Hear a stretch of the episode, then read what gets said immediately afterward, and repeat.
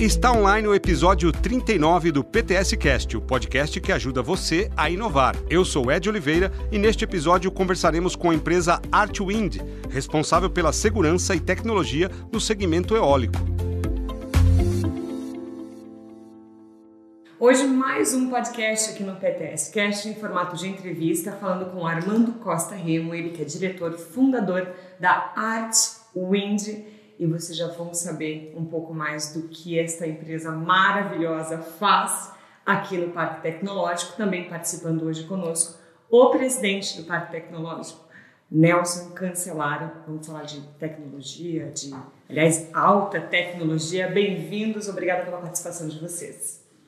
Muito obrigado, muito obrigado. É um prazer estar aqui, né? Participando desse podcast meu primeiro podcast. Que legal! e é um prazer estar aqui contribuindo com vocês hoje, bater esse papo aqui sobre o que vocês quiserem saber acerca da Artwind e do mercado de energia renovável. Maravilhoso. Nós que agradecemos a Larissa, ao Armando, né, que para nós aqui do parque é uma satisfação poder hoje a gente estar tá batendo um papo né, sobre tudo aquilo que a Artwind faz. Né, ter o privilégio de tê-los aqui no parque também, né, que é um, para nós uma, uma empresa que tem uma grande importância. Enfim, estamos à disposição sua e vamos lá, vamos com esse papo que eu tenho certeza que vai ser bastante valioso. Armando, eu quero começar, aliás, quero que você fale um pouquinho desse início aqui no parque, aliás, acho que antes do mesmo estar no parque, né, o início da Art Wind, o que, que ela faz exatamente e como veio parar aqui nesse ambiente de negócios maravilhoso. Tá legal, vamos lá. A Art Wind ela foi criada em 2017, né, por mim, é, eu vim da indústria eólica, né, de energia renovável, trabalhei sete anos na Espanha gerenciando empresas, né, e vim com o conformismo do Brasil, que o Brasil já tinha um potencial gigante para energia eólica, mas as coisas ainda estavam sendo feitas de uma forma um pouco arcaica, no que diz respeito a, ao nosso serviço, que é a inspeção das pás eólicas. Né? Então, é, antes de ter empresa, eu fiz um contrato com uma empresa de tecnologia que está no Parque Tecnológico de Oeiras, em Portugal, que é um centro de referência hoje na Europa, e eles tinham uma tecnologia de drones autônomos. Eu falei, poxa, isso aqui deve servir para fazer inspeção de eólica, né? Porque eu estava trabalhando numa empresa e eu migrei para minha empresa, só que eu era o Armando, não era mais a outra empresa. Eu precisava de um cartão de visita. E esse acordo que a gente fez até um pouco no bigode, né? Eu trouxe, peguei todos os meus investimentos, trouxe essa tecnologia, é, contratei duas pessoas e já fomos com o parque eólico no Brasil fazer inspeção. E desde o primeiro dia deu certo. Então, tivemos aí três anos, né, batendo pernas, crescendo, e foi quando a gente se deparou com a oportunidade de vir para o Parque Tecnológico, de respirar a tecnologia, né, aproveitar de todo esse ambiente que a gente tem, que motiva os colaboradores, e a partir do momento que a gente entrou aqui também, né, coincidência ou não, nada é coincidência, a gente potencializou a inspiração nas pessoas que trabalham na Artind por poder desenvolver a própria tecnologia. Então a gente passou de ser integrador de uma tecnologia externa para poder desenvolver a nossa tecnologia entre robótica, drones autônomos e também data analytics, que é onde a gente está muito focado hoje, que é um nicho de mercado inexplorado hoje no nosso nicho de pás eólicas. Brincadeiras à parte, mas é, exatamente como esse sistema né, é, faz essa manutenção né, e o que, que diferencia, que você falou que era arcaico, que era humano, né? A é. pessoa ia lá dentro da pá mesmo para fazer né, o que deveria fazer na parte de manutenção. E por alpinistas, né? Isso, alpinistas, e, a paiólica, ela é enorme, a torre é enorme, é super perigoso, enfim. Além de enorme, é um ativo muito caro, né? A gente está falando que hoje um ativo aí está em torno de GR4 mega, assim, é, mais ou menos 15 a 20 milhões de reais instalado. Como que era feita a inspeção das pás eólicas? Foto do chão. Então você tem uma pá de Hoje tem já 84 metros de peça única, eram três e você tirava a falta no chão. Então, a falta de detecção, né, é de, de, de acurácia, trazia nas falhas. E aí as máquinas falhavam e ninguém sabia por quê, mas eu inspecionei. Hoje, a nossa tecnologia, é, que a gente integra, tanto que desenvolve, a gente é capaz de fazer 10 aerogeradores por dia, de forma autônoma, em 23 minutos, uma precisão milimétrica. Hoje a gente consegue identificar naquela pá de 84 metros um defeito de 2 milímetros, coisa que você não conseguia antes. Por quê? A capacidade do drone de estar perto daquele ativo é tão grande e fazer a, inspeção de forma repetitível traz o quê? Traz um, um dado muito uniforme. Então não dependo mais do Luizinho ou do Zezinho quem tira a melhor foto ganha, não. A tecnologia faz a missão e o Luizinho e o Zezinho estão aqui fazendo o quê? A supervisão da tecnologia, para ver que tudo está funcionando. Então, é, quando eu falo de Data Analytics, tudo isso daí gera dados. Hoje a Airtwind é a empresa que mais tem dados da frota de pás brasileira no mundo. Hoje a gente já fez mais de 8 mil inspeções, são 24 mil pás. Se a gente enfileirar todas essas pás, dá para ir do Oiapoque ao Chuí e subir até o Paraná. É assim, é, é, quando eu falo isso, aí o pessoal fala, cara, mas como vocês fizeram isso daí tendo 20 funcionários? Hoje a gente está com 55, né? A gente escalou com tecnologia. Então, eu, eu, coloco pessoas onde realmente agrega valor, que é na identificação desses dados e em traduzir isso daí para o cliente e deixa a tecnologia fazer o trabalho escalável. Por quê? Mercado de energia, parada, custa. Então a gente saiu que o alpinista antes que demorava 10 horas para fazer uma inspeção do mapa e às vezes não trazia informação repetitível, hoje eu vou para 23 minutos com um drone autônomo. Então quer dizer, olha a quantidade de energia que a gente gera. E com isso daí a gente faz com quê? Que energia renovável seja competitiva e cada vez mais tem energia renovável. Né? Então quando eu sempre brinco que quando a gente acende a luz tem um pouco de air Hoje com esse com essa tecnologia que eles utilizam, ele já acabou de falar, quer dizer, tem inúmeras informações armazenadas, né? maior número de informações do mundo né? nessa, nessa tecnologia de inspeção de paz. está aqui em Sorocaba e no parque tecnológico, né? isso que é importante. Então eu sempre procuro, quando nós temos alguma outra visita, eu sempre perturbo ele, falo, pô, preciso levar o cara lá para mostrar, você está aí, estou viajando, mas o meu pessoal te atende, o meu pessoal te atende. E é muito interessante, né? porque é uma tecnologia nova, dentro de um mercado novo né? no Brasil, o mercado de paz eólicas, é uma geração de energia eólica, é um mercado muito novo e que para nós é uma, é uma felicidade muito grande tê-los aqui. É, essa questão do que o Nelson falou, né, de vocês estarem aqui né? E de, na verdade, você veio, assim, você veio de, da Europa para cá e daqui para o resto do mundo. É, vamos, vamos, combinar assim. E eu queria que você, para as pessoas entenderem, você falou que você está no mundo inteiro, que dá uma pocket Shui duas vezes para ir voltar. Mas é, o quanto, por exemplo, de empresas é, de lá 2017 para hoje que vocês atendem hoje, mais ou menos, para você falar? Hoje, dos, dos 20, é um mercado muito consolidado, né? não é um mercado pulverizado. Na né? geração de energia são poucos players, mas hoje, dos 20 principais players de energias renováveis do Brasil, a gente atende 15.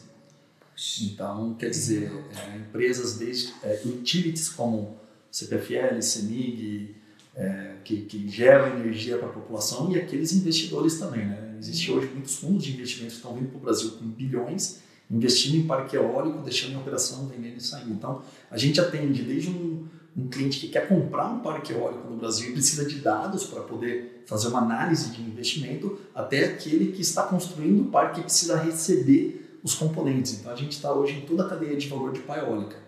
Então, quer dizer, é um mercado bem interessante e a gente vai se reinventando, né? Como? A gente usa dados para poder fazer essas identificações. Onde pode ser interessante esse conhecimento? E a gente vai explorando cada vez mais né, gaps que tem na indústria, né, que às vezes estavam lá a vida toda, mas ninguém botou a mão para ver, puta, aqui tem valor e eu posso agregar valor lá. Então hoje, graças ao time, né, que a gente forma muito analistas, né, a gente consegue entregar com o mesmo dado informação que pode servir para cinco frentes. Né, desde uma compra e venda até uma operação em manutenção, até uma negociação de contrato com o fabricante, né, que tem muito. Então, é um mercado que move muito muitos valores. Né? Então, quanto mais a qualidade dos dados puder ajudar a agregar valor, mais você vai reduzir o custo da energia, tomando o quê? Decisões assertivas. Exato, bem lembrado, né? não ia deixar escapar não. A, a gente gera muitos gigas de informação. Tudo que a gente gera é gigas. Então, como a gente trabalha em regiões isoladas, né, onde tem parques eólicos no Brasil, é interior do Nordeste. Muitas vezes você não tem como transmitir esses dados, tanto no hotel à noite, o técnico, ou onde for. É, e um dia eu tava lá, eu falei, caramba, Starlink tá aí, né? Como que faz? Entrei na internet, cadastrei, quando eu vi o pedido estava feito. Então, quer dizer, eu falei, poxa, tá acessível essa tecnologia. E eu falei, como que eu posso usar agora essa tecnologia? Conectando essas áreas onde eu tenho dificuldade para transmissão. Então, o que a gente fez? Eu pedi, é, não tem muito segredo pedir um Starlink hoje. O pessoal falou, nossa, você tem um Starlink? Já está aí. Já está para todo mundo disponível. E eu te digo, é só ligar na tomada já está funcionando. E a gente tem uma aqui instalada aqui em cima da gente agora mesmo, tá? Hum. Que tem dado uma confiabilidade muito alta na, na transmissão de dados. Ainda está em testes, né? Então, nosso plano é testar aqui por 20 dias, está finalizando essa semana. Vou levar para uma outra localização de Sorocaba para ver se ela, se ela tem esse problema de IP localização. Fazendo 20 dias, os últimos 20 dias vai ser no Nordeste mesmo, uma operação real. Tendo sucesso essa transmissão, a gente vai ter Starlinks de backup no nosso a gente tem um armazém em Fortaleza, né, onde é um hub logístico, a gente vai ter Starlinks lá. Se o projeto que a gente for, já por histórico, ele tem uma dificuldade, o técnico já vai para Starlink no furgão. Ele vai chegar lá, ele vai fazer a instalação e ele vai transmitir os dados on time para a gente aqui. Que legal, Armando, que legal mesmo. É, isso, é, traduzindo de novo, vai dar a agilidade que você precisa, é, vamos dizer assim, tempo em economia, vamos dizer assim, né? E, e, questão de espaço de armazenamento também, desculpa essa pergunta é estúpida, mas eu não entendo, gente, sou jornalista, ok? é, para você explicar um pouco o que que isso vai beneficiar. Né? Eu te digo, a Starlink, ela, assim como outras que vão surgir, mas vai ser difícil alguém competir com ela, porque a estrutura satélite que eles têm é, é uma barreira de entrada muito grande, ela vai vir para quebrar todos os paradigmas. Hoje, para você ter uma fibra ótica aqui, alguém precisa passar essa fibra ótica de algum lugar para o outro. Você está usando recurso cobre, você está usando instalação, você está usando pessoas. Hoje, você tem uma técnica que você liga na tomada. Então, você vai reduzir muito o seu CAPEX em infraestrutura global. E aerogerador eólico precisa transmitir dados. Então, eu estou fazendo um simples experimento, parte 1 de que é um pequeno percentual da cadeia de valor. Agora imagine uma turbina eólica moderna que gera mais ou menos 20, gigawatt, 20 gigabytes de informação por dia e ela não pode ter latência, uhum. porque a geração dela para os órgãos de geração tem que ser on time, que eles precisam saber o quanto está sendo gerado, que não vai mais precisar passar aquele cabo de 300 km no Nordeste para conectar cada uma, e quando ela para de comunicar, você tem que procurar onde está que tá quebrado o cabo. Então, se você hoje colocar uma Starlink em cada gerador, que é uma, um custo estupidamente marginal, marginal. Hoje uma máquina de 20 milhões, você coloca uma Starlink que custa 700 reais por mês. Nada, entendeu? O custo está na perda de conexão. Então, eu acredito que esse tipo de tecnologia vai vir para deixar a energia renovável ainda mais competitiva. Que é o que a gente precisa, que ela seja tão competitiva quanto a fóssil. Claro. Né? Então, quando a gente tem, quebra os paradigmas, né? hoje, hoje a gente tem muito paradigma, tecnologia está aí para todo mundo. A gente só precisa juntar e conectar os, uh, elas e você já tem um produto novo. Então a inovação hoje não é você criar algo novo, é você juntar coisas que não se conectam hoje e entregar um resultado novo. Né? Então eu vejo muito dessa forma, né? Isso aí acelera o que? O resultado que você espera para as coisas. É, é, sair da caixa o tempo todo. Aliás, é, é, sair da caixa o tempo todo. É, mais ou menos isso. É, de, de 2017 para cá, Olha o que foi feito e o que você usou de tecnologia que muita gente deve olhar hoje e falar assim, poxa, por que, que eu não fiz isso? Né? Que coisa simples. E isso, eu acho que, de certa forma, é o que a gente está tentando trazer aqui para o parque. É isso, o parque tem 10 anos. 10 anos que ele viveu num ritmo, né? que eu sempre falo, que era um ritmo que, evidentemente, cada gestor tem aquela sua visão. Quando nós viemos para cá, a proposta foi essa mesmo, a gente transformar esse ambiente. Né? E a gente passou o primeiro ano, eu estou aproveitando até para fazer um pouco a, comentário sobre o parque. Nós estamos aproveitando, aproveitamos, quer dizer, chegamos aqui em janeiro do ano passado, entendemos melhor né, essa questão de parque, reestruturamos tudo. O prefeito tem nos ajudado muito, tem nos apoiado bastante, o prefeito Rodrigo Mani e tem, tem nos dado autonomia para isso e a gente está conseguindo hoje já transformar esse ambiente. Né? É, então nós não tínhamos um, um, parque tecnológico como um referencial de algo, nós tínhamos um parque tecnológico. E hoje nós estamos criando uma referência em tecnologia 4.0. Nós vamos ter aqui, se tudo correr bem, é, uma capacitação para técnicos de controle de órbita de nanosatélites e foguetes de, de médio alcance. né? Isso, a gente está, já conversamos com o pessoal do ITA, o reitor do ITA, nós temos uma startup que também ganhou um prêmio numa, num evento que aconteceu aqui em 2019, de, entre 120 startups, Essa startup foi a ganhadora e ela tem no seu foco a construção de um, de um dinâmico satélite, tem uma constelação. E ela foi convidada e foi convidada para Toulouse, na França, porque lá é um grande centro na área aeroespacial. E eu fiquei sabendo, quando aqui cheguei, o ano passado, finalzinho do ano passado, eu consegui um contato, conversei com ela. Em dezembro ela veio aqui e a gente disponibilizou uma sala para ela. Nós entramos com um projeto junto ao governo, ao Ministério da Ciência, Tecnologia e Inovação. É, é, se hoje, hoje a gente tem o resultado, se der tudo certo, nós vamos criar um laboratório aqui justamente para isso, para de capacitar técnicos e depois trabalhar dados né, desses satélites. A gente está conversando com bastante empresas aqui do parque e, e realmente está borbulhando, eu falo. É, o, o, próximo passo agora, né, que a gente vai fazer é criar sinergia entre essas empresas, né? Esse mês mesmo a gente assinou aqui um contrato com uma empresa do parque, uhum. que é a Gornit Mobile, uhum. para trabalhar conosco. Meninos, eu vou ter que terminar a entrevista. Nosso tempo mais do que esgotou, mas o papo estava muito bom. E a gente poderia conversar muito mais sobre tecnologia, sobre desenvolvimento. Quero agradecer a participação de vocês nesse bate-papo muito interessante e muito gostoso sobre tecnologia, sobre sua empresa. Nelson ainda na contribuição em relação ao parque, a esse ambiente de desenvolvimento, de negócios, de inovação que só está crescendo.